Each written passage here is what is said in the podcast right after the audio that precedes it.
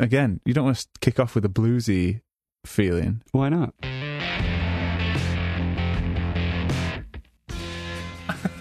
I mean, my Albanian pronunciation is not really up to scratch, but Saves a life, scores an own goal. Poor guy. Salah scored again, getting him in knee Yeah. jerk. It's like, well, he's scored every week, so That's, I mean, that's clean sheet, clean sheet, clean sheet. I mean, that, that's very safe, isn't it? Well, this is how bad it was. It's worse than Newcastle's Joelinton has had in the same amount of time.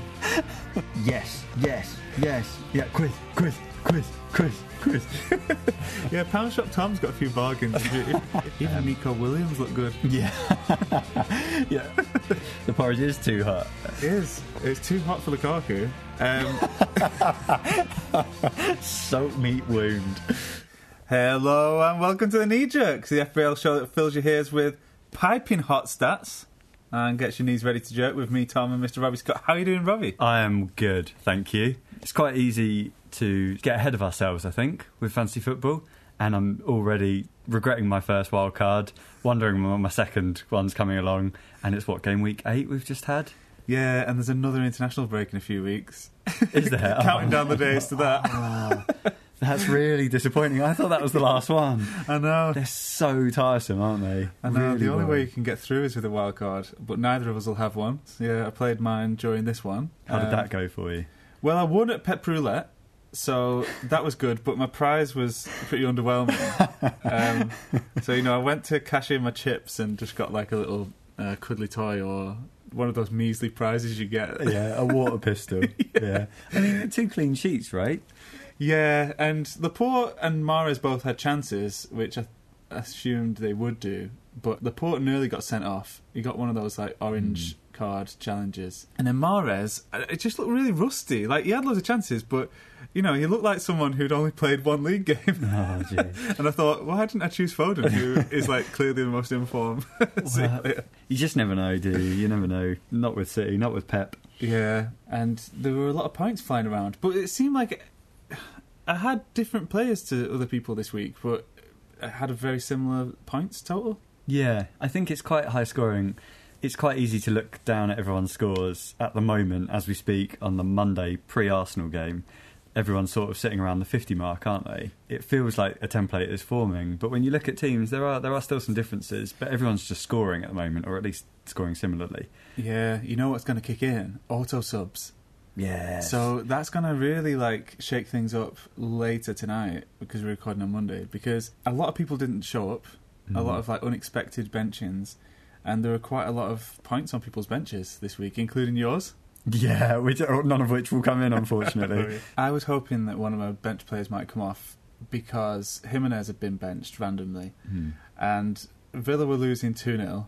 Jimenez was brought on with five minutes to play. Wolves scored three, but Jimenez wasn't involved in any, so he just got the one point. but yeah, I guess we should get into the knee jerk of the week. Yeah, Got a lot to get through. Let's do it. The knee jerk of the week, I mean, it's already kind of um, a bit of a fire sale going on with Ronaldo. He's the most transferred out. But I think it's in junction with the most transferred player in, which is Vardy. So it seems like a lot of people are making that direct move because that's the most popular like transfer out and most popular transfer in. And it's the transfer I'm debating making this week. Ah, well, an appropriate knee jerk chat then. Absolutely. So I guess we should take them one at a time. What are the merits for Ronaldo out? Do you think it's have you lost your tether with him now? Yeah, we've. I think we've discussed him being a knee jerk, both out and in before, especially when we talk about Manchester uh, United in general. knee jerk. Hokey knee jerk. Yeah, I like that. He's just not getting points. I think he's getting in some positions, uh, which hopefully you, you can shed some light on. But he's just he's not got the end product, and that's what matters at the end of the day in FPL. And he's got some tricky fixtures coming up. Yeah. Um, and United as a team, just as you predicted, you know, they got off to such a good start. And would Ronaldo change the system? He absolutely has. United just don't look like they're amounting to anything at the moment. Yeah, it's the fixtures that I can elaborate on really because if I, think there was a a recent pod, I don't know if it was last week or the the one before, but I kind of mentioned that Ronaldo's record at Juve against the top sides was really poor, and that the majority of his goals were scored against like the bottom side. So I dug into that to find out what, how true that actually was because I just kind of heard it in passing. So last season, when Ronaldo played for Juve against the other top three candidates, the people, the teams that finished first, second, and third, he only scored one goal in six games.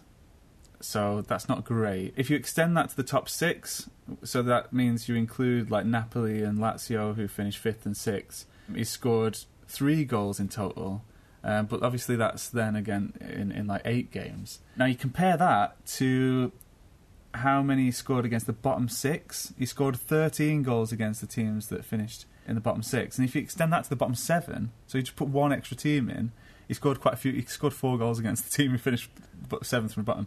So that's like 17 goals against the bottom seven, which means 59% of his league goals came against the bottom seven. Wow, that um, is last huge. season. That is really huge. And he's, he was just a flat track bully who scored like two against most of the really poor Italian teams. Yeah, when you compare that to like, you know, the fact that he only scored one against his fellow top four teams, it, it kind of feeds into that argument that I was, or that theory I had that you just kind of mentioned, whereby, you know, he will get goals, but he often gets goals in games where the team are dominant anyway. Like, he doesn't actually increase the dominance of the team.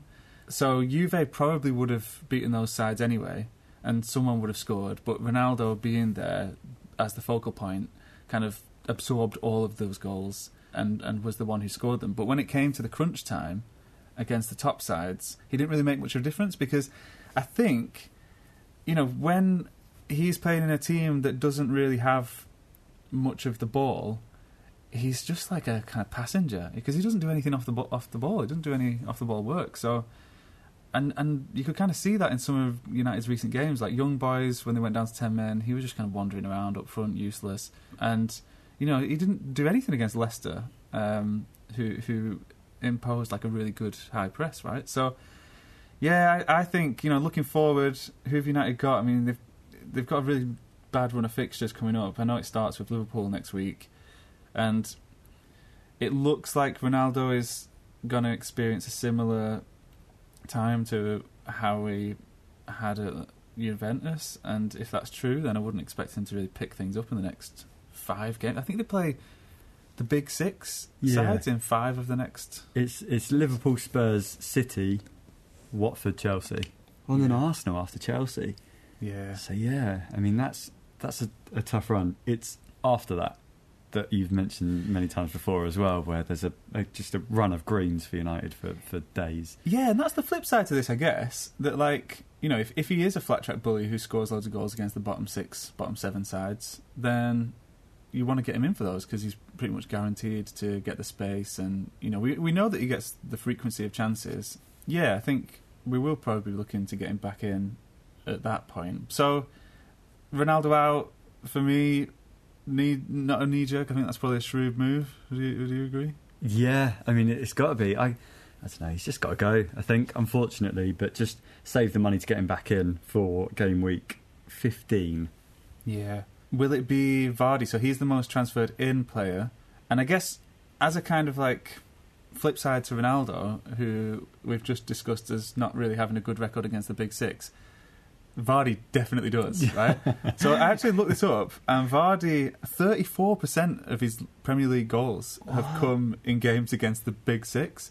It's insane. He averages a goal or assist against big six sides every 113 minutes. So that's just over like 20 minutes more than a game, right? So he's he's pretty much like guaranteed to get a goal or assist in, in a game of against the big six sides. And obviously he's on this amazing run of form. So even though Leicester have got a bit of a mixed bag of fixtures coming up with like Arsenal and Chelsea in the next four, Brentford and Leeds are the other two, you know, you wouldn't. I'd still fancy him. I think he's on, on that form as well. Yeah, absolutely. And there was some uncertainty about his playing time at the start of the season, wasn't there? With Iheanacho performing well at the back end last season, Daka arriving, but he's played 90 minutes every game this season, apart from one, which he played 80. Oh my god, yeah. So it's it's it's quite safe, isn't it? And he's yeah. only blanked three times, and pretty much I would consider it a haul every other time. You know, double digits twice. Yeah. He's he's been a great pick for the last four game weeks, and fair play to anyone who's jumped on it early. But Yeah. I'd still wouldn't- I'd, I'd still say it's pretty pretty shrewd to get him in now. I know. I wonder if you like look at those next four fixtures as well: Brentford, Arsenal, Leeds, and Chelsea. They're all sides that definitely Arsenal, Leeds, and Chelsea play a, a high line. Mm. You know, and historically, that's the kind of defense that he's good at exploiting.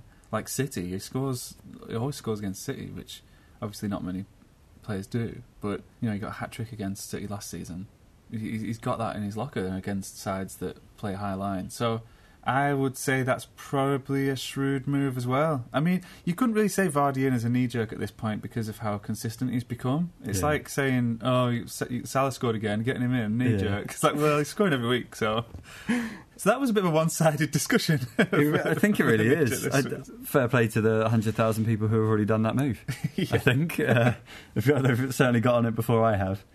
So what else have we got coming up? Well, we've got the uh, review of the Knee Jerks League, so I'll be handing over to you for that very shortly. Still encourage people to join. The code's VVYX2S. VVYX2S. We've got to come up with some. What's the thing where you remember uh, like the colours of the rainbow? Ah, like an acronym. Is that A- is that- acronym? Yeah. Maybe. Maybe I've got that wrong. It, but it's like the embellished form of an acronym. I'm, I'll, get there by the end of the pod, aka Google it in the background, and uh, answers on a postcard, please, guys. So we'll be coming to a review of the uh, Knee Jerks League in a second. Then the stats test. So I'm going to be going under the radar to see who's floating around in the ocean of stats uh, again. Uh, stretching those metaphors as much And as I so can. it begins. You've got to be careful; you'll run out, Tom. Um, then we'll be handing over to you for the eye test this week before looking at the shopping list, the captain discussion, which this will be a two sided chat this week because there's a really intriguing debate where between form, which is you know your players like Salah in particular, but also Vardy, versus fixture, which you know no one has a better fixture than Lukaku this week, but he's not in very good form. no, it's one way of putting it. and then we'll finish with a quiz. So over to you, Robbie, for a review of the Knee Jerks League.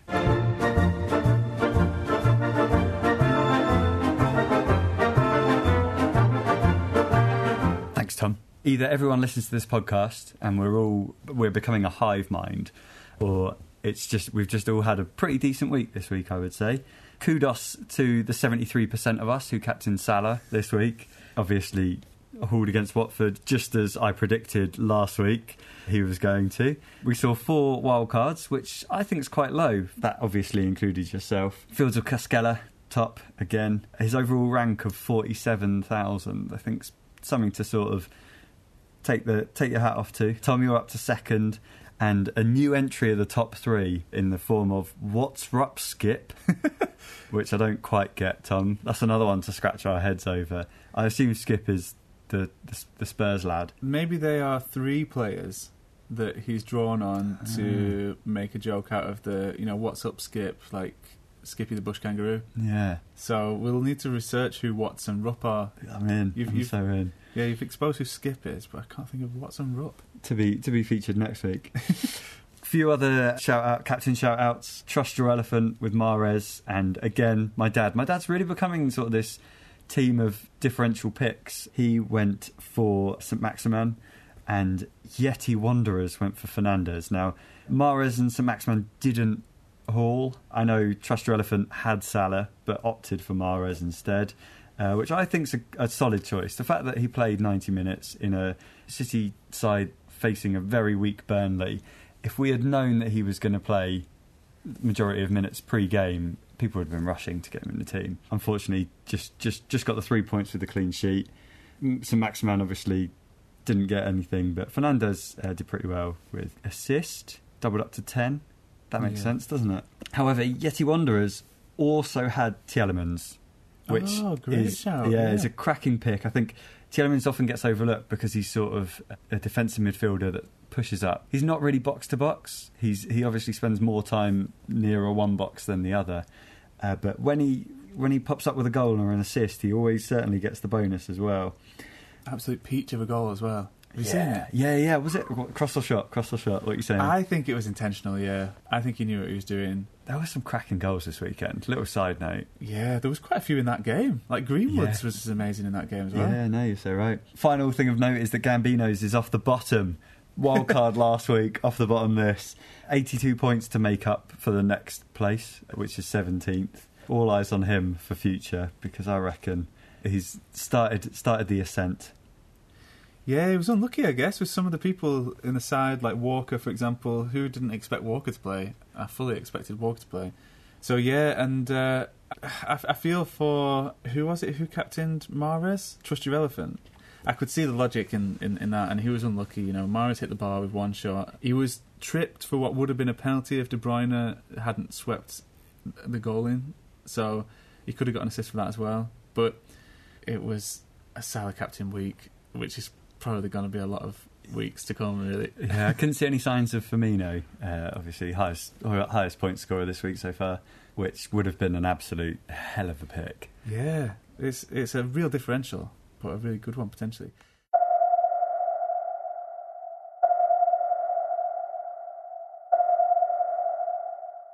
So speaking of differentials, I've been um, going around my submarine looking for the old under the radar picks. What colour's your submarine? Out of interest. Well, yellow, obviously. And um, there's quite a few interesting picks that I've been able to discover. So we've got another mullet fish this Nice. week. Okay. So if you remember last week, Hwang came flapping out of the water with two goals against Newcastle. Um, and, you know, he did get a start again. So, yeah.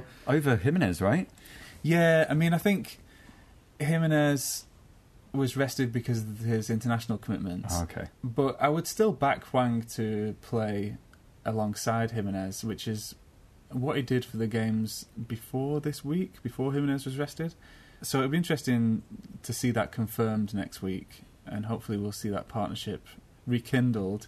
But this week we've got another mullet fish, someone who came out of nowhere to come flying out of the water uh, with a winning goal against Leeds. So it's uh, Armando uh, Bro- Broja, I think you say Broja Broja.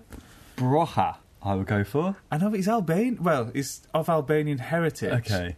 So I don't know if there's a J, uh, no, a, a, like a soft G. Yeah. I obviously don't know, or a Y. I mean, my Albanian pronunciation is not really up to scratch, but but he's certainly staking a claim for being Southampton's best option ahead of their incredible fixture run. So they've got they had Leeds this weekend that kicked off this amazing run, but they've got Burnley at home coming up next. Then they've got Watford, Villa, and Norwich. I think Watford, Villa, and Norwich, as well as Burnley, are all in the bottom five for terrible defences at the moment. So Mhm. you couldn't ask for a better run of fixtures. He's only five million. And he's a forward, right? Yeah. Okay. So he's the kind of player that you could bring in and have as like that bench option who you might need to play sometimes if you've got an injury or The enabler. yeah. The, the Rian Brewster, which really didn't work last season. Yeah. But at least there's a track record here. Yeah, and if like it allows you to, if you do go for it, it allows you to then upgrade your four, fifth midfielder um, to someone who could be a really good, you know, six to six and a half million option. So you know you might be looking at someone like Saka or Raphinha or something as your sort of fi- fifth midfielder and playing three five two. But yeah, he he didn't just pop up with a goal. Uh, no striker of any side this this weekend had more shots or more shots inside the box than than Broja. No way. It was against a depleted Leeds side, you know, admittedly. Yeah. But so like you were saying last week, Southampton not only have fixtures, hasn't who's got them got them playing, and you know they're certainly looking way more robust than I thought they would at the start of the season. They got out. Uh, Leeds got outrun for the first time, I think, since they got promoted to the Premier League. Really? So yeah, Southampton are really fired up.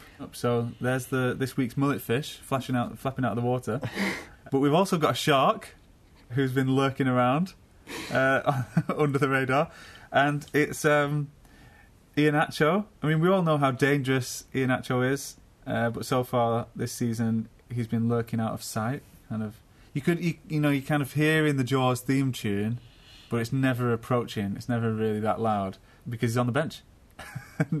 and, starting up top again for Leicester alongside Vardy, he looked amazing. So the last two games he started, he's got a goal and assist in those games. we've finally seen the return of that three-five-two formation that you know worked so well for Leicester at the end of last season when Iheanacho was just ripping it up, and we've been baffled in previous weeks trying to work out why Rodgers hasn't been playing that, and I, I'm starting to think maybe the reason was that he didn't have his first choice defenders available to make that system work. Mm. So now that he's got people like Evans back from injury for the first time, um, Castagna and Pereira are now both fit. So he's got two, his two first choice wing backs. So now he's got like all the pieces for that puzzle to kind of fit together. Um, maybe that's the basis on which Iheanacho is now allowed to play. yeah, yeah, yeah. It's such a good shout. Obviously, we spoke about Ronaldo earlier, but I've been looking to ship Antonio as well. Yeah. And you know, Ronaldo to Vardy is is one thing, but also Antonio, who honestly looks so poor the last game. He's had quite ever since that week he got sent off. You know, I'm I'm wondering if I'm I'm sort of oh, what's the phrase? It's the sunk cost fallacy, right? oh, you know, when wow, you're what's that? when you're clinging on to something because you're just waiting for the returns. And I'm just clinging on and clinging on because he's shown how capable he is. But I think now West Ham's fixtures turn. They got Spurs, Villa, Liverpool, City, uh, Wolves in there somewhere, and obviously Leicester's are getting a bit better. And like you're saying, form, he could he could be a way out. Yeah, it's a shame with Antonio. We'll come back to him later, I guess, because I think he's one of the kind of outside differentials in the captain discussion. But um, as you've kind of hinted at already, it's quite an outside discussion. But yeah, I do think if you are looking to move him on, I think you, there are worse picks you could go for than Iheanacho. I mean, if if Vardy is in this form, but he's a bit out of reach at, at 10.6 or whatever he is, then, you know, Iheanacho's shown, you know, since he's come back into the team with a goal and assist, and, and definitely last season, that they don't eat into each other's points. They actually kind of, you know, help each other gain points in the same way that, say, Salah and Mane do. So, yeah, I do think he could be an exciting alternative there. Uh, we've also got a blobfish. the much elusive. I mean, this is a serious blobfish. I mean, I, to be fair, the original blobfish, Elyounoussi, is still coming up in terms of like like getting on the ball, looking dangerous for Southampton. I think he had a, a really high expected goals because he had a really big chance, uh, but missed. so he's still like you know bobbing along at the at the seabed um, on about you know zero point zero one ownership, and bobbing along on the ocean floor alongside him without anyone noticing at all is uh, Ben Godfrey. Wow. Okay. now this is a serious a serious blobfish, right? He's a 4.8 Everton defender. We talked in pre-season about how Everton under Benitez might be a quite a solid defensive outfit. And I do think they're looking like they might be turning in that direction. You know, they haven't conceded more than one goal for quite a while. He's established himself as the first choice centre back alongside Keane. And, you know, in the last three games, they've played some really good attacking sides like United and West Ham and have done well.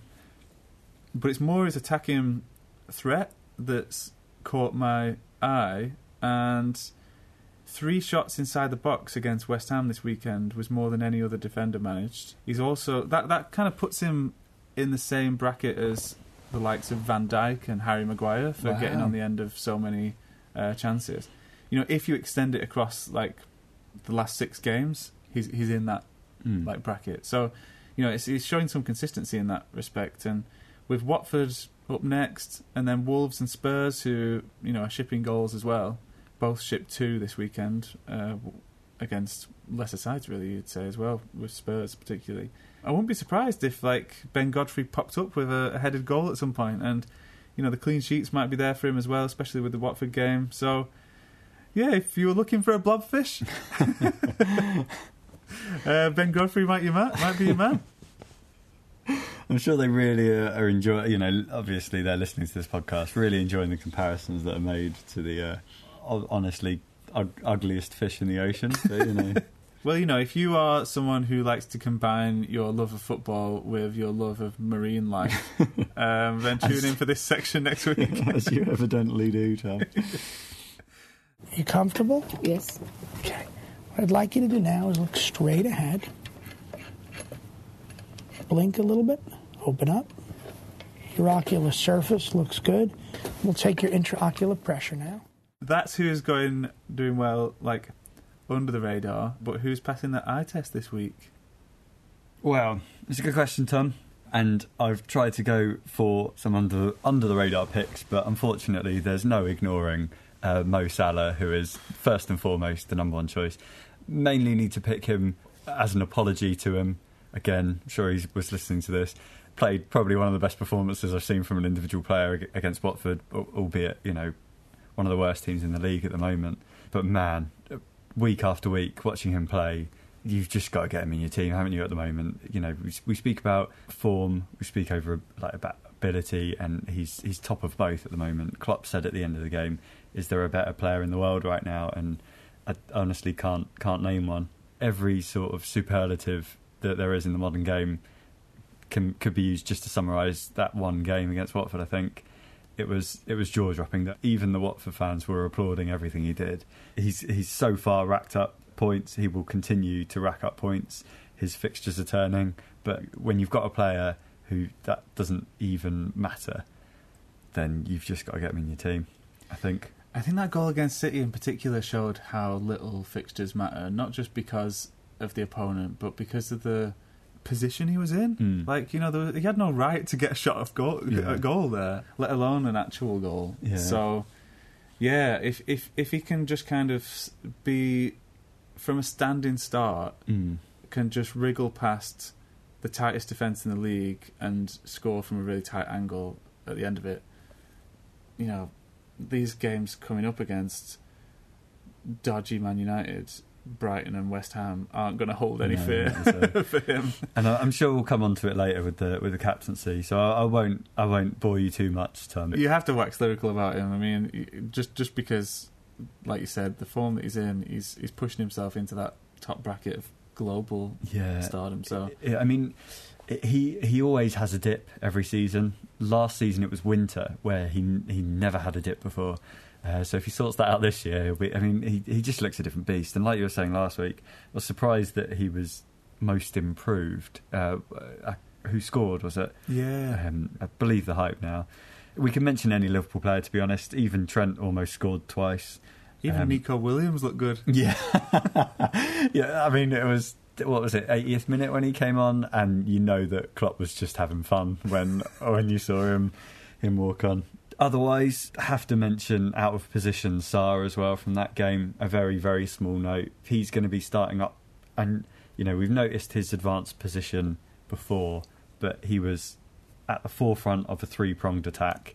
Even Dennis was being pushed wide for him, and not just momentarily he could also be a bargain if Watford sort it out, and that's a big if, I think. They've got a really tough run of fixtures at the moment as well, but he he is still up there. You know, when I when I was looking through all the stats tables, like he's still really up there for all the important metrics like big chances, like amount of shots, shots inside the box, all these things. So he is kind of showing that, in spite of his team's form and in spite of the fixtures, like that Liverpool game, he's, he still wriggled his way into getting some good opportunities. And in easier fixtures, that should be enough to get him a goal. Yeah, you'd like to think so. Maybe, in, and those fixtures will come in time for Ranieri to sort of give everyone a bit of a kick. So I was almost a half mention, but we'll, we'll count him as one. I mean, I, I'm going to mention the man who we could mention every week as passing the eye test, but he's, he's not an FPL asset by any means. Traore had Adama Traore uh, had looked invincible at times during the week, and he's looked really good. I don't know if you saw the, many of the highlights, but he was almost oiled up to help him slip past Oh, players. he does do that? Yeah, yeah, yeah. Yeah, yeah. It's a terrifying thought having having him run at you because he's he he will get past you full stop, and you just have to take him out, which sort of led to Wolves' la- uh, third goal in the end. But yeah, one for FPL, maybe not. But is he passing the eye test? Absolutely. And like you say, well, like we were saying for the last couple of weeks, Wolves' fixtures are certainly looking. They're not the best, but they're looking favourable in comparison to other teams. They look really good as a spirited team. Mhm. Wolves as well. Like you know, it takes a lot of team spirit to actually come back from two down and, and, and turn that around. And you know that's is it three wins in a row now for Wolves? So yeah, yeah, yeah. you know the and, and, and even before that, when they'd lost the, their opening games, they were losing in in quite an unlucky way. Like I remember, it we weren't worried for, about Wolves, No, even though they lost their opening three. I think because they were posting really good numbers and you know looking really good. It just couldn't quite f- finish off the chances. So yeah, I mean Leeds up next, who are obviously uh, in a bit of a difficult state, and yeah, if you've got a few of those Wolves players, we've been talking up Hwang as a potential band Huangan. Jimenez is someone we've been talking about in recent weeks as well. So yeah, Traore add, add him in there. I mean he looks amazing, but um, it's just that finishing yeah. like yeah. the, there's always the question mark around him. I mean, if he sorts that out, he becomes nailed, doesn't he? In, yeah, every, in could everything. be nailed in any team. Yeah. Yeah, I really enjoyed your reluctance to say bandwagon then. But uh, I was thinking Hwang Hwang Wagon. Is that better? yeah, I don't know. It, it works on so many levels. Yeah, I mean, we could we could use them all. Um, the only other thing I would mention is that of the ten fixtures, we had seven clean sheets this week, which may or may not be a lot, but four goals scored by centre backs, two of which were in that Wolves game. I think I'm beginning to side with you, Tom. I think I'm beginning to see centre backs as a viable option instead of sort of looking out out to fullbacks. You know, those clean sheets included sides like Brighton, who you've been saying are strong, but also Brentford and Southampton, and even you know Christensen played at the weekend for for Chelsea, very viable centre back. Um, again, never scored in, in the league for Chelsea, but definitely don't overlook them. Believe believe the hype. Believe Tom. Yeah, I mean Christensen. It's just the the cheap. Uh, he's so cheap to get into a Chelsea Yeah. defence. I was expecting more from my centre backs. To be honest, Laporte had a, a chance inside the box again, which he seems to have every every time I- I've, I've seen him, but um, he skied it over the bar. Duffy is still up there for like the the amount of chances he gets from set pieces is just crazy. He just towers over everyone. I think was Ogbonna one of the goal scorers He this was, week. yeah, So Dier obviously scored, but against his own team. yeah. Saves the life, scores an own goal. Poor guy. Is there anyone else on your eye test? Because there was one person that I thought No, might no. be Go on. Mendy. Did you see the end of the Chelsea Brentford game? Oh, that's such an excellent shout. Yeah, that was absolutely insane. They were battered, Chelsea. Yeah. How the hell did they hang on to win that game? Yeah, and we're constantly wondering about uh, which defenders to get in the Chelsea team. But if there's one person that's nailed, I mean, I say that he got benched for he got benched for keeper earlier, but that was injury uh, earlier in the season. Won't necessarily get saves every week, but almost seems now for a clean sheet, doesn't he? I mean, he single-handedly got them that clean sheet. I mean, I mean, they, like I've never seen a storm like that. Like, like I mean, you know, like traditionally people used to talk about teams at Old Trafford when Ferguson was manager having to weather that like few, final few minutes when the legs had gone and you know the crowd were up and they were famously a team of wingers under Ferguson as well, so they were just whipping balls into the box like constantly. That's what it was like at Brentford. Like they were just throwing balls into the Chel- Chelsea just couldn't get out. They just like desperately tried to just kick it as high as they could, Yeah. and it just kept going out. But like whether it went if it went for a corner, then they were they were outsized in, in and, and you know they had good uh, set piece delivery takers at, at Brentford. If they managed to get it to halfway line, they had good like uh, people back there who could whip it back in. And if it went out for a throw, it was the most terrifying thing of all because they've got like I can't remember which player it is for Brentford, but they've got someone who's got a really good long throw on them. Yeah. Um, so the crowd were really up for the for the long throw, and, and like it was just chaos. Like there were so many pinball moments in the in the box where Chelsea players were just completely in, in like disarray, and Mendy just managed to just Save dive it. around, saving everything. Save the day. I think it's Pinnock with the long throws. Ah, okay, yeah. He scored against Liverpool. That's, that's why his name is etched in my brain forever. You're right. I mean, he got nine this week, but he's also gone up in value. Six million pound keepers usually start falling when they're not getting clean sheets, but yeah. people obviously saw that, and he's he's gone up this week for his first clean sheet in four. But the next few fixtures, Norwich, Newcastle, Burnley, like you're saying about Lukaku, yeah, that's I mean that's clean sheet, clean sheet, clean sheet. I mean yeah. that's, that's very safe, isn't it? Yeah, he's a, he's a, he's a great shout. I don't know if he'll get many saves against Norwich next week, but um, but yeah, definitely is in the form of his life.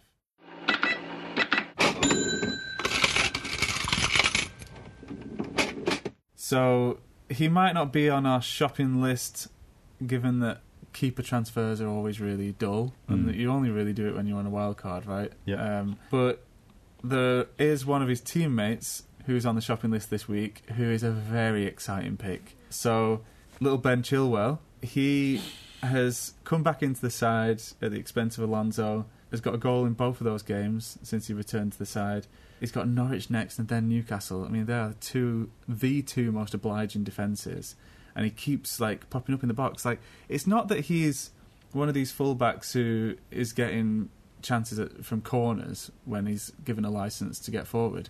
He's like playing off Lukaku. I mean, he's getting more shots than Lukaku. He's, he's getting in the box more than Lukaku. So he he should be on the top of everyone's shopping list. I think. Um, frustratingly for me, he's already risen in price since the weekend. So I've kind of been priced out of doing a direct swap for for one of my defenders. But can't think of a better option than Chilwell for this week against Norwich. I just think he he got 15 last week, you know, because he got that holy grail combination of clean sheet, goal, and bonus points. I can see him maybe even surpassing that against Norwich. Wow. I mean, the amount that he gets in the box, and he's on some set pieces as well, so he's always got that assist threat. I just don't know whether Alonso's going to come back in the team, and I think he, it's hard to drop Chilwell on his current form, and he is a better defender than Alonso in in the sense that he just tracks back a bit more. He's got more energy. So yeah, he, he, he, we were kind of bigging him up at the beginning of the season because he finished last season really strongly, and maybe now is the finally is the time to, to, to get on him. Have you got like any plans to bring him in? Is is that like a part of your team that you're considering a, making a move? Did you say 5.7? That's post him going up this week. That's Yeah. insane, isn't it? That's Yeah, so yeah. cheap for those fixtures. Perfect to sort of get rid of get get rid of the more premium options or even upgrade. Sure. I mean, now already trying to solve a headache with with Ronaldo and Antonio. Maybe I need to ship them. Now thinking, is it worth worrying about that later and just getting him in?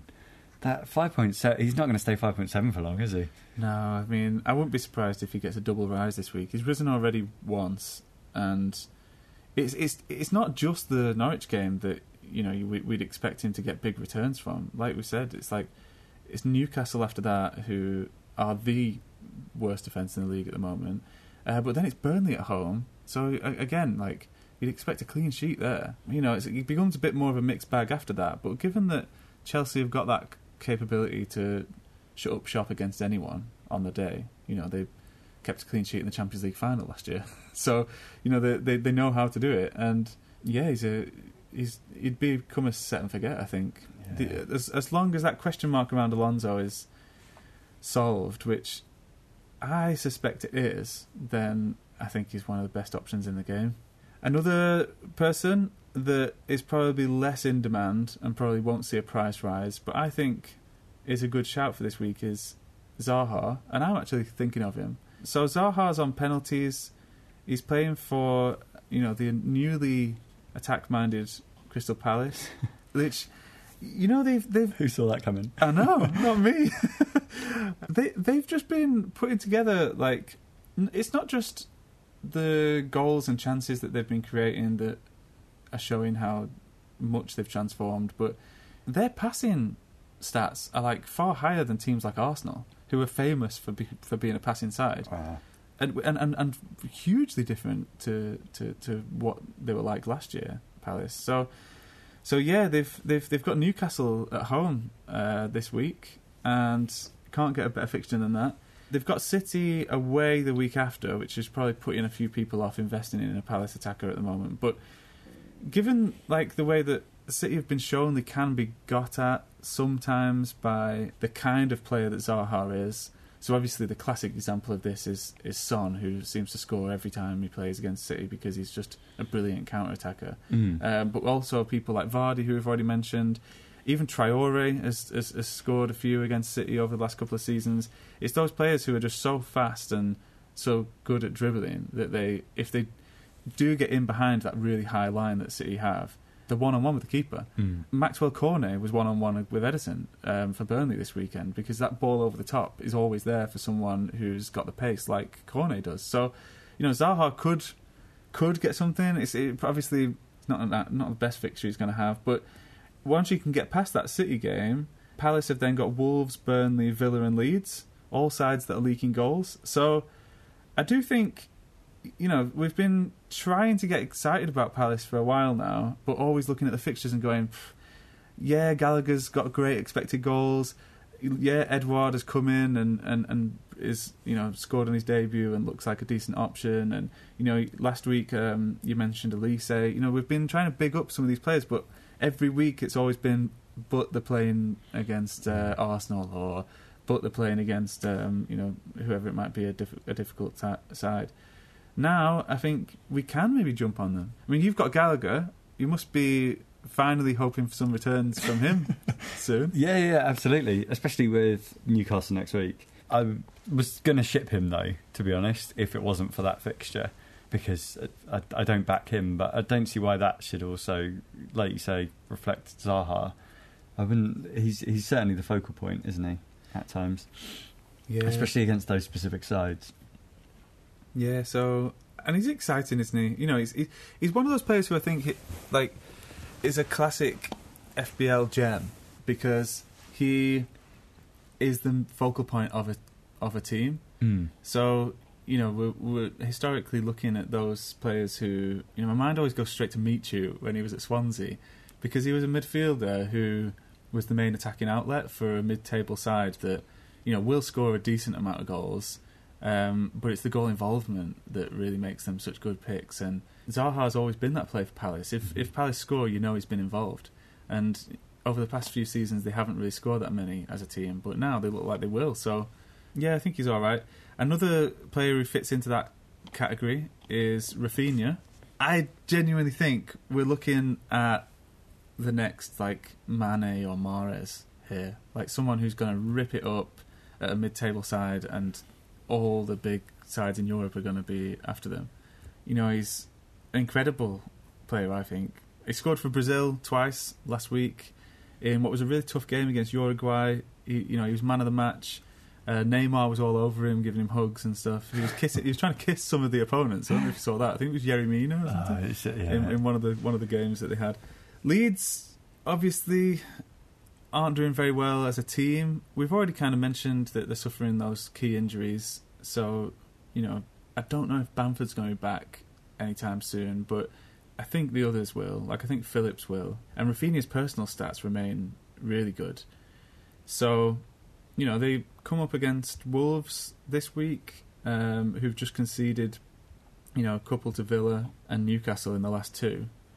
And we know Leeds always want to attack, and then the week after that they've got Norwich. So I do think that you know Raphinha's got it in him to score in those games, and he's the kind of player that can just kind of pull a goal out of nowhere, like a kind of pound shop seller, right? I mean, I think Is this like your pound shop trend for Luke Shaw? Yeah. what else are they selling? yeah, Pound Shop Tom's got a few bargains. If, you, if, if you're ever looking for like a, a cheaper version of the FPL favourites out there, just come to me. um, but yeah, I mean, have you, have you got Raphinha? You, is it someone? He's I a popular pick, He's, right? to- he's topping all the stats, isn't he? Uh, he's uh, owned by about twenty percent of people, I think. But that, uh, yeah, and rightfully so. That that run of fixtures coming up. He's he scored a goal in the last two of the last three games he played. Like you say, even with that Bamford out, it doesn't seem to matter so much for, especially for Leeds attack. He, he's going to be the next big thing, isn't he? By sounds of things. Yeah, I think so. I wouldn't be surprised if Neymar's telling uh, PSG to get him in. I mean, how long are they? How many more years are they going to get out of Messi? So replace Messi with Raphinha. I mean, that, that's that's the category I'm putting him in. Wow, that's huge. No, he's a, but I think he's he's he's good, right? He's he's Yeah. definitely he could definitely cut it at um, a Champions League team.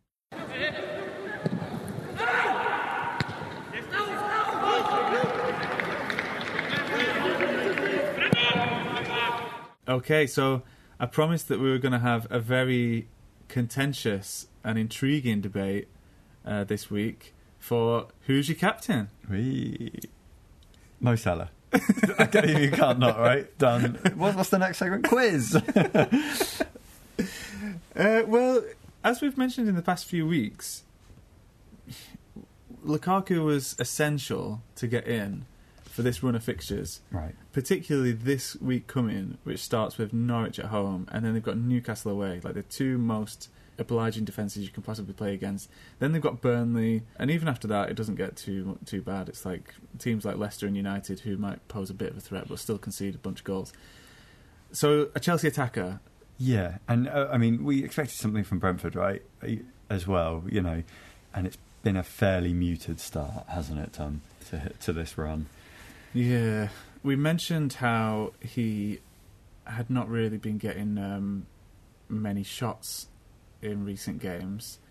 So I've got some s- stats on how that has continued, and now this like run of bad form is kind of stretching across a significant number of weeks. I, I, I know you're a doctor, Tom, but now I feel like you're sitting me down, about to tell me that uh, unfortunately Lukaku's going on to palliative care or something. This is Yeah, how bad is it, Doc?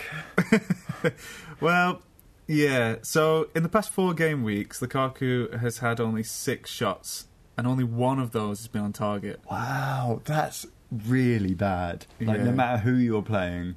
Well, this is how bad it was. It's worse than Newcastle's Joelinton has had in the same amount of time.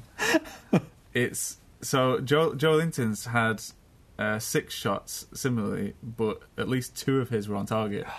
Burnley's Maxwell Cornet has had three shots on target from half the time that Lukaku has had in the past uh, four weeks, and you know this hasn't even been a particularly tricky run of fixtures for Chelsea. Like Chelsea have played uh, Spurs, City, Southampton, and Brentford.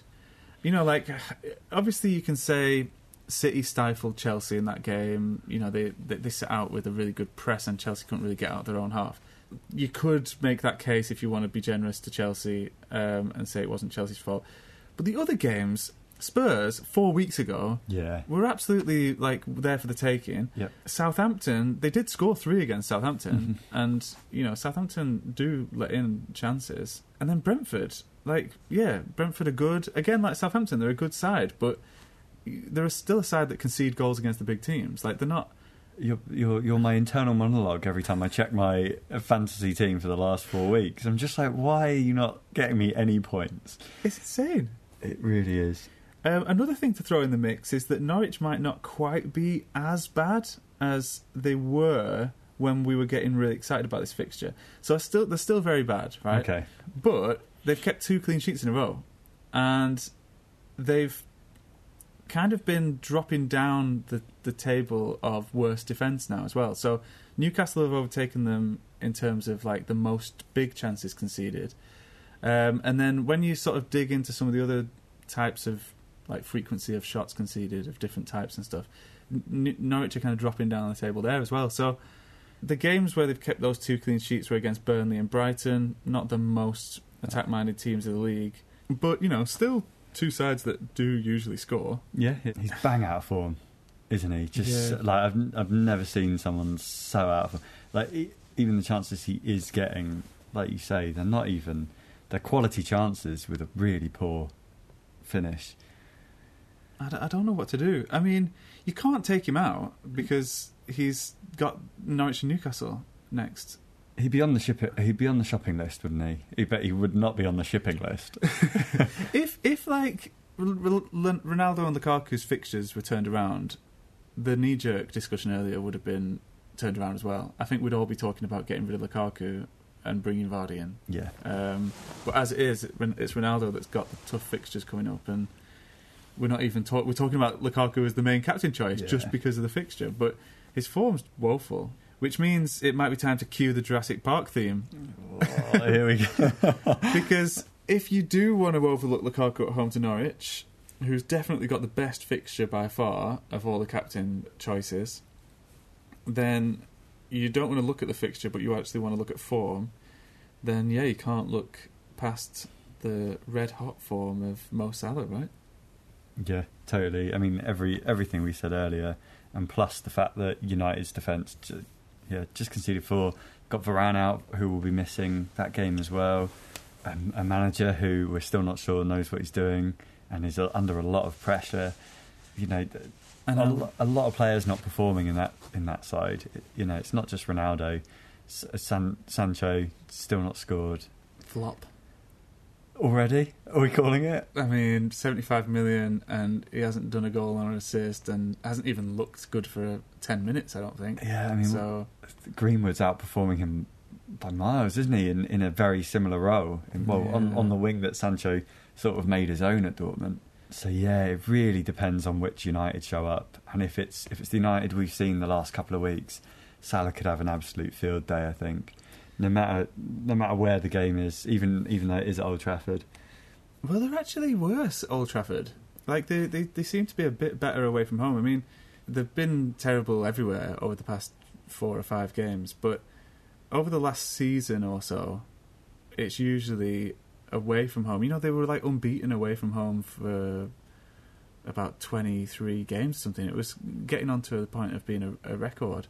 Um, whereas Old Trafford, they always have these surprising, or at least they used to be surprising defeats, right? Where, you know, teams like uh, West Brom would win, and Everton got that Yeah. draw there recently. So I can't really add to the Salah praise because I think we've done that to death, but I don't think we can. well, actually, I do really want to pile on in and kick kick the United corpse a bit more. um, so Beat the horse. no team has made more defensive errors than United so far this season. Bam. They've made seven uh, defensive errors, and this was typified by Maguire's panic. I don't know if you saw when he was. he was awful. Yeah. Yeah, I mean, he he was put under pressure twice and lost the ball, but the one that was particularly embarrassing for him was when Iheanacho was just running at him. He had like quite a lot of time to pick a pass, but panicked and just allowed Iheanacho to take the ball off him. He passed it to Tielemans, and then that amazing goal happened. So that was an error that directly led to a goal. They- They've done loads of them. In terms of big chances conceded, United are on 16, so that's only one fewer than Leeds and Burnley. So they're you know they're conceding big quality chances frequently, and I think the only caveat is what you just mentioned, which is what kind of United turn up because we do know that in these big games they they do have this strange capability, given how poorly organised off the ball they seem to be in every game. Hmm. In these big games, they do seem to be able to just pull together this kind of Steve Bruce, Sean Dyche type stultifying performance. Yeah, yeah, yeah. Um, so they, you know, Ole's got a good record against Pep, for example, because he just turns the game into this really dour, like low-scoring affair. And I looked at some of the recent um, games against Liverpool, and last season in the league, this you know th- this reverse fixture at Anfield was nil nil, and it, I think they had a nil nil against City at Old Trafford last year as well. So they do have that capability to just turn the game into a bit of a dour, like what did I call it last week? A, a dull dull. A dull dull. Yeah, not no no a dull dull. Yeah, Just another caveat I would add is from what I've seen, they're going to do another Glazier um, Glazer protest. Protest. Yeah, Ah. despite the millions and millions that were invested. Um, so a atmosphere could be pretty interesting.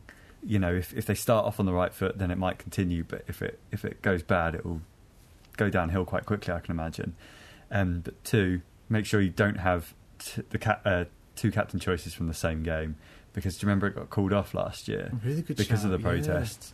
So I don't know if you're thinking about doing one from Liverpool, one from United, or two from Liverpool, or two from United. But yeah, don't do it. I mean, how do you see the game going? Do you think? I, I really, th- I, I don't think it will be a dull dull. I just think it will go a bit high scoring. United have got so much to lose now. I think they There's need, they need to attack. They need to win it. And- yeah, I mean, you could do everyone a favour and give them a win so that Ole stays in the job. no, but come on, like it, you must We've all agree. had a hit. We've all had a hit. You, yeah, I mean, it's happened. City gave them a win last year to keep Ole in a job. It's your turn. I think. I think he's the ideal manager for someone who doesn't like United. Like he, he he never threatens to win anything, Yeah. uh, like a cup, hmm but wins enough just to allow this like zombie team to just carry on Mm. tottering along in the top six, top four, um, and shows just enough in some of these big games to give United enough hope that the, that maybe there are signs they can win the league. But obviously they never will because he's a terrible manager. But another red hot form player as well as Salah, obviously is Vardy. We've talked about him a lot already. Behind Salah, he's clearly the most informed player, and you know similarly like Salah, I guess as well. He's famous for having these hot streaks where I think Vardy's got the Premier League record for right for scoring the most for the most games in a row. Yeah. So you know he's famous for having those hot streaks, and he's got Brentford away this week, who have shown the no pushover. I think they're everyone's second favourite team now. Like they kind of usurped Leeds for that like that crown. I think this season maybe, Mm. but clean sheets have started to dry up for Brentford. You know they've conceded five in the last three games. So whilst they're still playing really well, um, they're obviously going out to try and win games, and that's left them a bit open at the back. So Vardy in this form, you wouldn't bet against him. You're looking to bring him in, but would you? Would he be vice captain? Yeah, yeah, yeah, yeah. Wait a minute, I've just realised. So if you're bringing in Vardy, Salah's your captain away at United, Vardy's cap- vice captain, and we're completely ignoring Lukaku, hundred million pound, arguably one of the best strikers in the world Against at home to Norwich. yeah, it's, get- it's it's it's a real toss up this week, isn't it? Yeah, And like you say, fi- fixtures over form. The pessimist that you know, my club bias always speaks to me in a very pessimistic form, and I think I'd probably still choose Lukaku over Mo. Yeah, it just feels like it's more likely that that game is going to go Chelsea's way. Hmm. Like there, there is a chance, as we've discussed, that United pull out one of these Sean Yeah. Dyche type performances, where it just turns into a nil-nil. Um, I mean, and, and they've got it in them. Like United, United have one of the best squads in the world. Like Yeah. they do have it in Yeah, yeah, them on, on the day to, to win against Liverpool. And But most expensive. and yeah, and Norwich don't have that capacity. There's No. no there's there's no foreseeable scenario whereby Norwich are able to pull off like a win away at Chelsea in the way that United might pull off a win at home to Liverpool. So Hmm. so with that in mind, Lukaku only really needs to make sure that he's in the right positions and he's going to be getting chances. Whereas yeah. Salah's going to have to pull out magic again, probably. I think Um, all, all three are justified. Um, I'm not actually sure he'd need to pull out that bigger magic trick though. yeah, Just uh, flowers out the sleeve is fine, I think. Against okay, if you know, if the same United shows up, have you got any other picks that are perhaps less justified? Yeah, I mean, I mentioned him last week, Kevin De Bruyne, Nice. and since he's come back into the City team, he's typically, like always, been at the heart of everything. And he's scored in both of the two games that he's played since coming back in. wow. In the Burnley game, he wasn't on the end of everything like he was in the Liverpool game because I think they were very different types of games, right? So he was playing a wi- more kind of withdrawn, kind of quarterback style Yeah. role where he was pulling some of the strings rather than getting on the end of chances. But still, he has this knack, like all great goal scoring midfielders do, to pop up at crucial moments in the box, and that's what he did and got the goal that killed the game. So he did the same at Anfield the week before. Brighton away isn't a great game, you would think, but whereas Brighton have done well against some top teams, they do seem to have a bit of a poor record against City. Like they haven't really popped up with a surprise win against City in the way that they have done against some other teams. I don't know if that's because Potter's style of play kind of to try and dominate the ball and to try and like impose themselves on the game kind of plays into City's hands a bit in a way that doesn't play into the hands of someone like United who get a bit thrown off kilter when when when, when that happens. So yeah, I, I, I mean he's he's we we mentioned how he looked a bit rusty against Liverpool, but if De Bruyne still getting back to match fitness is a De Bruyne that not only scored in his last two league games but got three assists in two games for Belgium.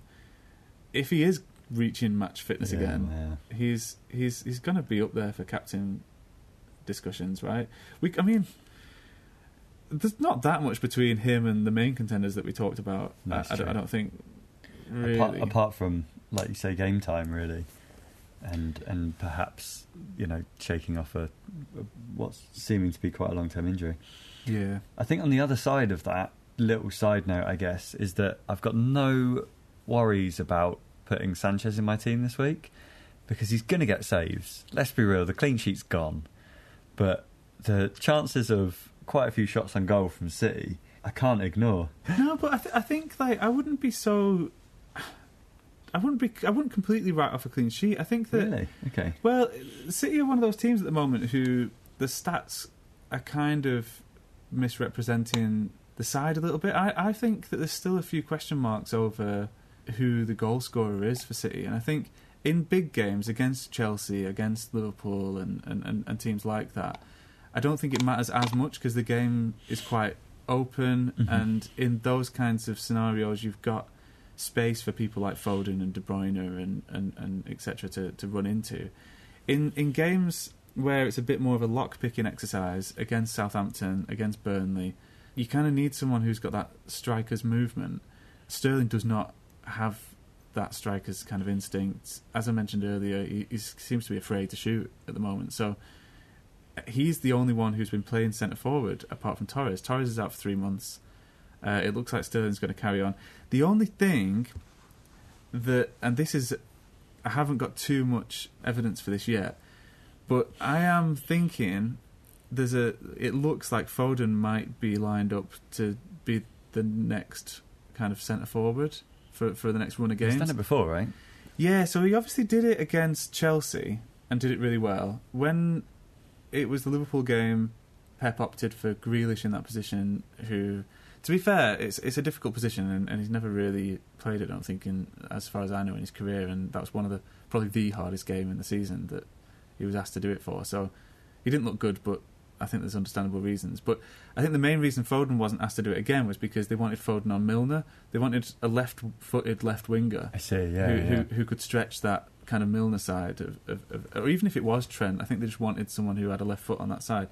But against Burnley, Sterling got given that chance to try and prove himself as a centre forward again because he's been training there all season.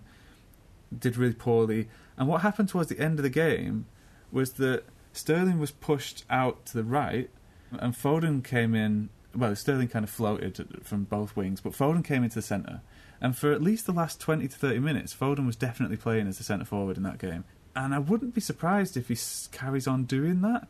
He's not got the same instincts as Torres, I don't think, for that position, but he's certainly got a wider range of shooting capacity than Sterling does. You know, he can he can shoot with both feet. He can strike a ball cleanly.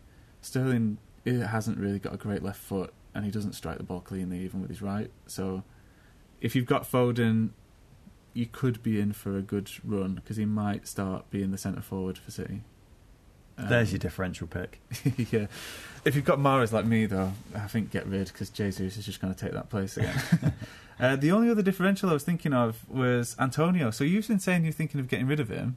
Yeah, absolutely. No, should I not be? Well, he's still topping some of the stats tables. Okay. He is really highly transferred out. You're not the only person who's thinking of getting rid of him. Uh, he's the 11th. He's the 11th most transferred out player so far this week, for good reason as well. You know, it's four games in a row now that he hasn't returned, but he's still the third. Got the third highest expected goals involvement among forwards. So only Vardy and Toney are above him over the past four weeks. So during that period where he's failed to return, he's actually been creating a lot of chances as well. So he's the highest among forwards for chances created. He's created 11 chances over that period. So he's still got it in him to deliver points. I think Spurs are a shaky team at the back. I don't think Dier is is, is really looking like he's going to form a good partnership with Romero. i like, I'm not really sure what's going on there, but they're conceding goals every week and, and looking like a bit of a shambles at the back, I think, Mm. Spurs. So I, I do fancy West Ham to score in that game. I'm looking at other players and thinking I need to get rid of them more than Antonio, I guess. And also, I don't know if you're the same, but I've had him since the start, so like, if I sold him and I did want to get him back, I'd lose a fair bit of money. Would you? Yeah, yeah, yeah. I've had him since the start as well, but we mate sunk cost fallacy. now we're heading into that territory. I think, and we're we're living off. There's there's a bias there. We're living off the the history of the first three game weeks. Because after that sending off, it's it's been somewhat downhill, hasn't it? But bar his goal against Leeds. Yeah, and the fixtures aren't great. I mean, I was on a wild card last week, obviously, and I was contemplating getting rid of him because it was Everton this week away, which was always going to be a, a tricky-ish fixture. Then Spurs, Villa away, Liverpool, Wolves away, City away, Brighton, and Chelsea. Like they're all pretty solid defences, to be fair. Um, I mean, if anyone if anyone scores, you would have thought it would be him. But both fixtures and form are against him, in my opinion. I mean, who who are you looking at to get him to get him for? Well, after our chat, I wouldn't be I wouldn't mind Iheanacho. I don't think. yeah, You know the the cheap Vardy, the pound shop Vardy. Is that what we're calling him? yeah. Well, another more expensive alternative, would be Harry Kane. Is he back now? I said that Sp- I said that Son was back. In fact, can I just have a quick word on Son because I said that he was going to be back last week. Obviously, he had this like COVID rumor, and it sounds like he might have had a false positive. yeah, definitely seems that way. But we've mentioned that Spurs aren't really defending very well. But if you look at Son's individual returns, so these are Son's returns so far this season for the games that he's actually played in 10 points, 3, 10, 2, seven, ten, nine. Like he just, he's returning brilliant point scores like Wow. every week. Yeah, yeah. And he's got, um, I mean, the next three fixtures are a bit tricky, but once you get to game week 12, Spurs go on a run of like Leeds, Burnley, Brentford, Norwich, Brighton. So I think at that point we might be looking to bring in a Spurs player. Mm. Maybe that's a discussion for future pods. Complete Maverick pick this week for captain is your boy Gallagher. Just anyone against Newcastle. yeah. Just a final question on the quiz before we move. Uh, uh, a final question on captain before we move Hmm. on the quiz. Gun to your head, who's your captain going to be? If you had to choose right now, Lukaku. really? Yeah, Norwich at home. Anyone Norwich at home. Like if if it if it was Spurs, you'd be saying Kane. Yeah. You know, if it was well, if if it was Newcastle, you would probably twist my arm into putting Wilson in. And yet we're talking about uh, okay, fine, they're not really scoring much, but we're talking about most Top of the league. expensive, yeah, top of the Champions of. Europe. Yeah, I'm not even sure it's gone to my head. I think it's I, I'm on Salah right now, wow. and I do. I still think it's quite brave to do Salah, and I know form is one thing, and you know, like I said earlier, best pro in the league, but there's certainly some. There's a different gravity to it than there is Lukaku. I think. Yeah, you might be talking some sense into me here. We'll see, but as it stands, I'm with uh, I'm with Salah. Um, Vice on Lukaku. yeah. Nice. Uh, so that means it's time for the quiz. Yes, yes, yes. Yeah, quiz, quiz.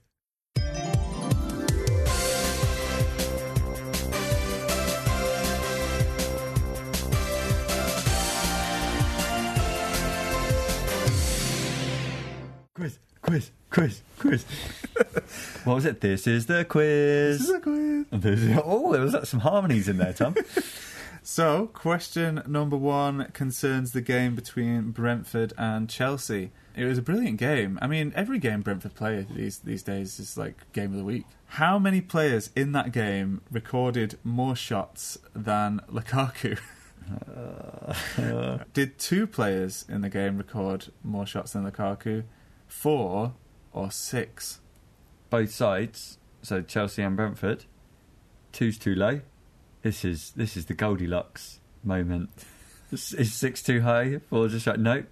Six. Ding ding ding ding. Yes, the porridge is too hot. It is. It's too hot for Lukaku. Brentford midfielder Norgaard, he was top with six shots, showing Lukaku how it's done. Um, substitute forward who played for 20 minutes, Ga- Ghoddos, had three shots. Then it was Forss and, Be- and Mbeumo, Toney and Kovacic who all had two shots. And then Lukaku came along with his one measly shot. Arm, armband's back on Salah. That's insane. That's ridiculous. That's not what you want to hear, is it? And it was off target. Um, Soak meat wound. Uh, he recorded fewer touches inside the box than Brentford defenders Pinnock and Jansson. So Pinnock and Jansson had more touches inside the Chelsea penalty box than Lukaku had in the Brentford one. Lukaku's now only had one shot on target in his past four games, For comparison, Patson Daka had three shots on target in just 13 minutes against United. so He scored. He's just on such bad form. I, I just never saw this coming with Lukaku. Never No. saw it coming. I thought he was the final piece of the puzzle. Mhm. Um, I thought like all the United problems that we're seeing with Ronaldo were predictable. You know, they didn't want him. Like Ronaldo was available all summer. It was only in the l- final hour of the transfer window, and it looked like he was going to City that United's hierarchy came in and said, "Solskjaer, here you go, have Ronaldo." Yeah. And he was like, "Uh," and fair enough to Solskjaer, uh, he's somehow got to make that work. Complete opposite with with Tuchel. Tuchel, like, you know, had made a side that was just missing a dominant Lukaku type striker. They give him that, and it looked like it was working. But yeah, ha- I don't know what's happened to to lead to this level of form. But but they're still top. And it's not a case of if, it's when they get him firing. Uh, as like you say, be unstoppable. And it's the Norwich game. That's where it begins, right? Even if he gets one, probably, could be laughing. I do wonder though, like Chelsea, they've been getting away with some dodgy performances. They got outplayed by Villa, and and and and, sh- and somehow came away with a three not 0 win against that. Yeah. They got battered by Brentford. They didn't deserve to win, to, win that game. And then there were some games in between where they've been quite lucky as well. I just think there's an aura that Liverpool and City have had previous seasons. United had in the 90s, where teams are just going out expecting to lose and absolutely losing. Yeah, we'll see. I don't think this title race is over just yet. I, my money's starting to look a bit, move a little bit over to Liverpool given their Um, form. It's And- eight games in. Yeah, I just. I, but Liverpool have been there and done it with the the battle through Christmas. Right. We'll see whether Chelsea are, are up for that. But anyway, back to the quiz. More Question important two. things at Yeah. hand. the quiz. So we've got to the point in the season where we're not looking at overall season stats now. We can actually break the season into halves and look at more recent form, especially when we're considering people like Antonio, like you mentioned, who had a cracking start to the season but has kind of gone off the boil in the last four. So, over the past four game weeks, then, which three forwards are joint top for number of shots? So, three forwards have had, I can tell you how many. I think it's 15 shots over the past four game weeks. Uh, but which of those forwards are they? Is it Werner, Antonio, and Maupay? Are they topping the charts at the moment? Is it Kane, Ronaldo, and Vardy? Or is it Firmino, Toney, and Watkins? Firmino, Toney Watkins, I don't. Firmino and Toney, I just don't think are out there. Although I wouldn't be surprised if Watkins was. Kane, Ronaldo, Vardy, Werner, Antonio, Maupay. Joint top for number of shots. B, please. Kane, Ronaldo, Vardy. Ding, ding, ding, ding. Yes. Yeah, so obviously Ronaldo and Vardy don't really send any surprises No. there. The Yeah. surprise inclusion might be Kane, Yeah. he's been so off the boil. And that's why I thought it was interesting, because he's really creeping back to the top of some of these tables now. So he got a goal against Newcastle this weekend and set up Son with a really good assist, which um, involved him, like, you know, peeling off one of the defenders to get into a really good position to fire it across the box. It was a really good all-round display, I thought, from Kane, to be honest. I mean, obviously Newcastle are terrible at the moment, so we'll see how much we can read into this. But that's why it's good if you do stretch it back over the past four game weeks and see that he is starting to get up there now with with all the other strikers for number of shots. And I think over the next three games weeks, we're looking at a, pr- a fairly tough run for Spurs. They've got West Ham United and Everton, but I think that's when we should be monitoring Kane because then, as I said earlier, after that they have this run that goes Leeds, Burnley, Brentford, Norwich, three of which are at home. wow. Okay. So, and I will say it coincides with a certain Mr. Lukaku's tailing off of fixtures. okay. So, it in game week twelve, when Kane embarks on this run of Leeds, Burnley, Brentford, Norwich, Lukaku's fixtures, having just got Norwich, Newcastle, and Burnley out of the way, three brilliant greens, then goes to Leicester United, okay, Watford away, West Ham away, in the four after that. So, Kane might be someone that people are looking at to replace Lukaku. Yeah, I mean, he's dropped, he's dropped massively in price, hasn't he? He's 12, 12.1, I think. Yeah, so I mean, It's Which- weird because he still feels expensive. Um, it brings him closer to Lukaku than it does Ronaldo. yeah, that's true. So Yeah. it's it's an easier upgrade if if you are going to do that.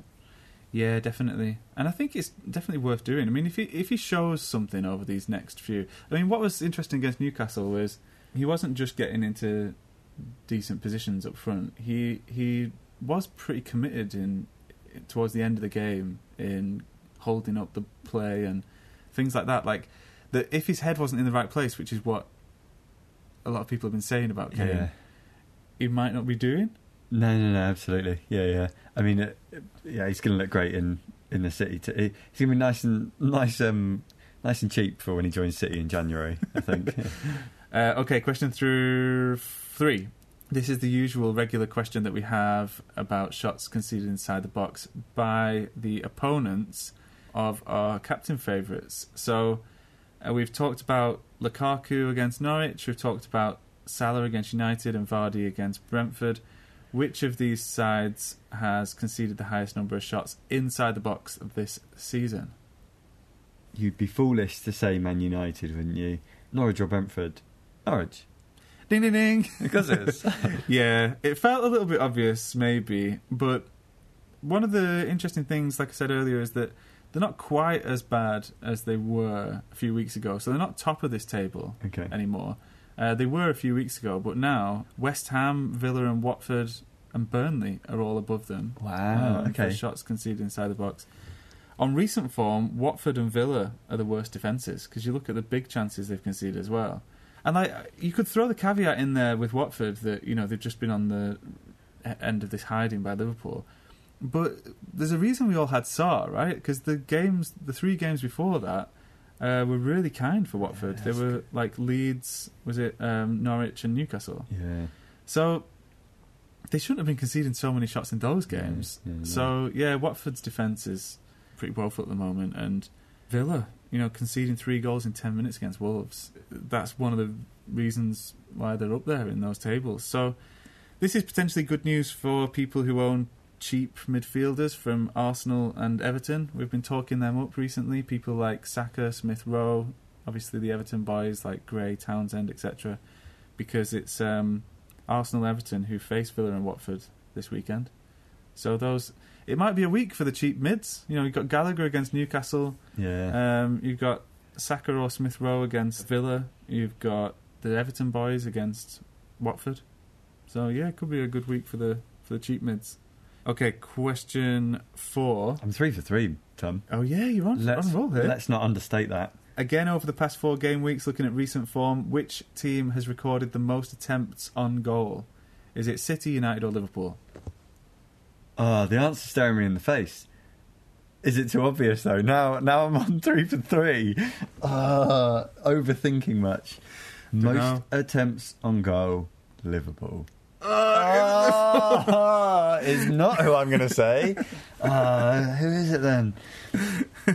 It is United. No, I know. Who would have thought? Curse. Um, so it's incredible. They've had 76 shots on goal in the past four weeks, so they're really trigger happy and will, on that basis, probably carry on scoring goals. You'd imagine, but a lot of those shots are like pot shots outside the box. So Right. only a handful of them, nine, actually out of 76, actually registered as big chances.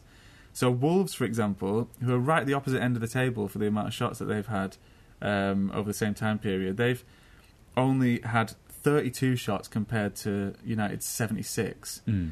But Wolves have recorded 11 big chances. That's more. yeah. That's rid- wow. Um, and United have only recorded nine. That ratio So, is insane, isn't it? They're it? just in comparison? incredibly like Yeah. they're not getting into good positions. They're just I I reckon just having desperate shots um, a lot of the time. United. Walk into the dressing room and Ole's just got shoot written on the whiteboard, doesn't he? Yeah. Wow. Perhaps is like good context for Ronaldo's stats. You know, like we were talking about how Ronaldo, his minutes per chance ratio is just above every other player. But if these are the chances that we're talking about, Mhm. chances from outside the box that aren't really recorded as big chances, then maybe they're just crap chances that he's getting. So yeah, sorry to ruin the uh, role that you're on. No, but- it's always it's, it's question four twice in a row now. I think yeah. it's, good, it's always a good one. So finally, a quick up, a quick update on the mid mids. Yes, Uh, I've been talking them up already quite a lot, I guess. Um, a podcast fave. yeah. So again, over the past four game weeks, so looking at more recent form for these mid mids, which of the following players has completed more successful crosses, created more chances, and recorded more shots inside the box? Is it Raphinha, Saka, Townsend, or Traore? Townsend. Ding ding ding ding! Yes, oh, four out of five. I'll take that. yeah. That's a new high. Yeah, so it's um I thought it was interesting because Townsend's actually among like the elites when it comes to um, successful crosses Right. and chances created. So he's actually created 11 chances over the past um, few uh, four game weeks, which Okay. Is really high. Like Yeah, that's the same as Antonio, who's the highest for all forwards. He's got a decent number of shots inside the box as well. So his goal threat, you know, he's been scoring a lot of goals recently, and you know the amount of shots that he's having inside the box puts him ahead of those others that are really popular, like Saka, like Raphinha, um, etc. And you know, with Richarlison probably back this weekend and Dominic Calvert-Lewin not, hopefully not too far behind him, he should be aiming those crosses at more successful finishers than Rondon. Hmm. I don't think the ship has sailed yet on old Andros.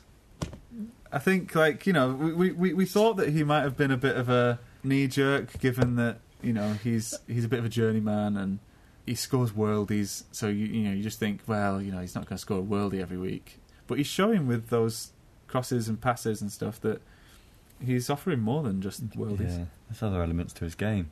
Are you tempted? I'm, I'm, you know, I mean, you're looking maybe to replace a striker. Um, I'm looking to replace a mid, and because I've got a bit of money, and you're probably in a similar position, right? Because you might be selling the uh, Ronaldo.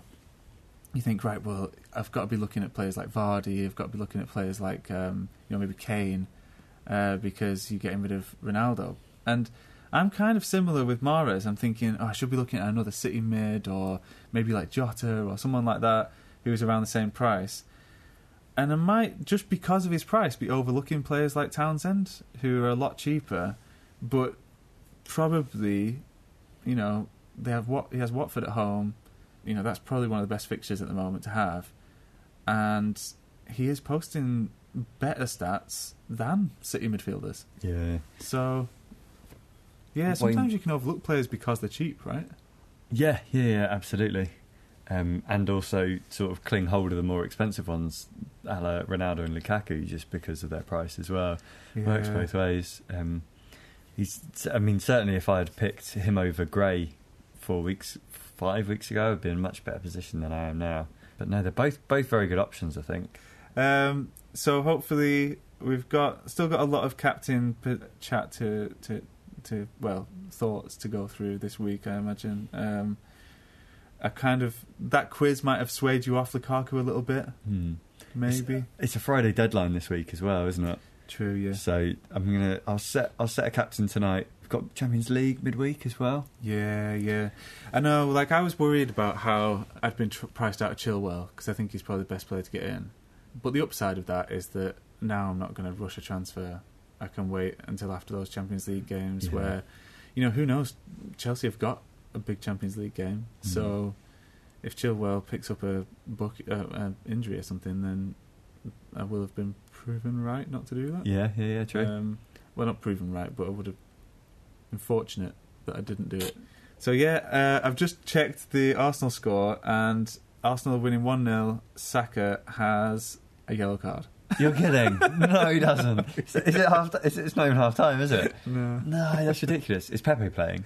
Yeah, he got an assist. Uh, I've I've read or seen somewhere that whenever Pepe Saka is better on the right, and obviously that's the only position Pepe can play. Ah, so okay, yeah, um, my my transfer of Saka, and I guess you brought him in as well this week, didn't you? yeah. Is um is obviously not looking so good right now. I imagine Pepe is playing at the expense of Smith Rowe as well. So at least, oh no, he's not. Smith Rowe's playing as well. And Odegaard. Um, yeah, Wow, yeah. So um, it's quite an attacking lineup, I guess. nice. Yeah. Go Arteta. Yeah. Uh, so it looks like Partey's just got this kind of array of forwards in front of him. Um, so fair play. It seems to be working so far for them. Back to the entertaining football that we uh, we know and love from uh, from Arsenal, sure. Yeah, from the way back in the misty past. but yeah, uh, thanks, Robbie. It's a good night from me. Good night from him.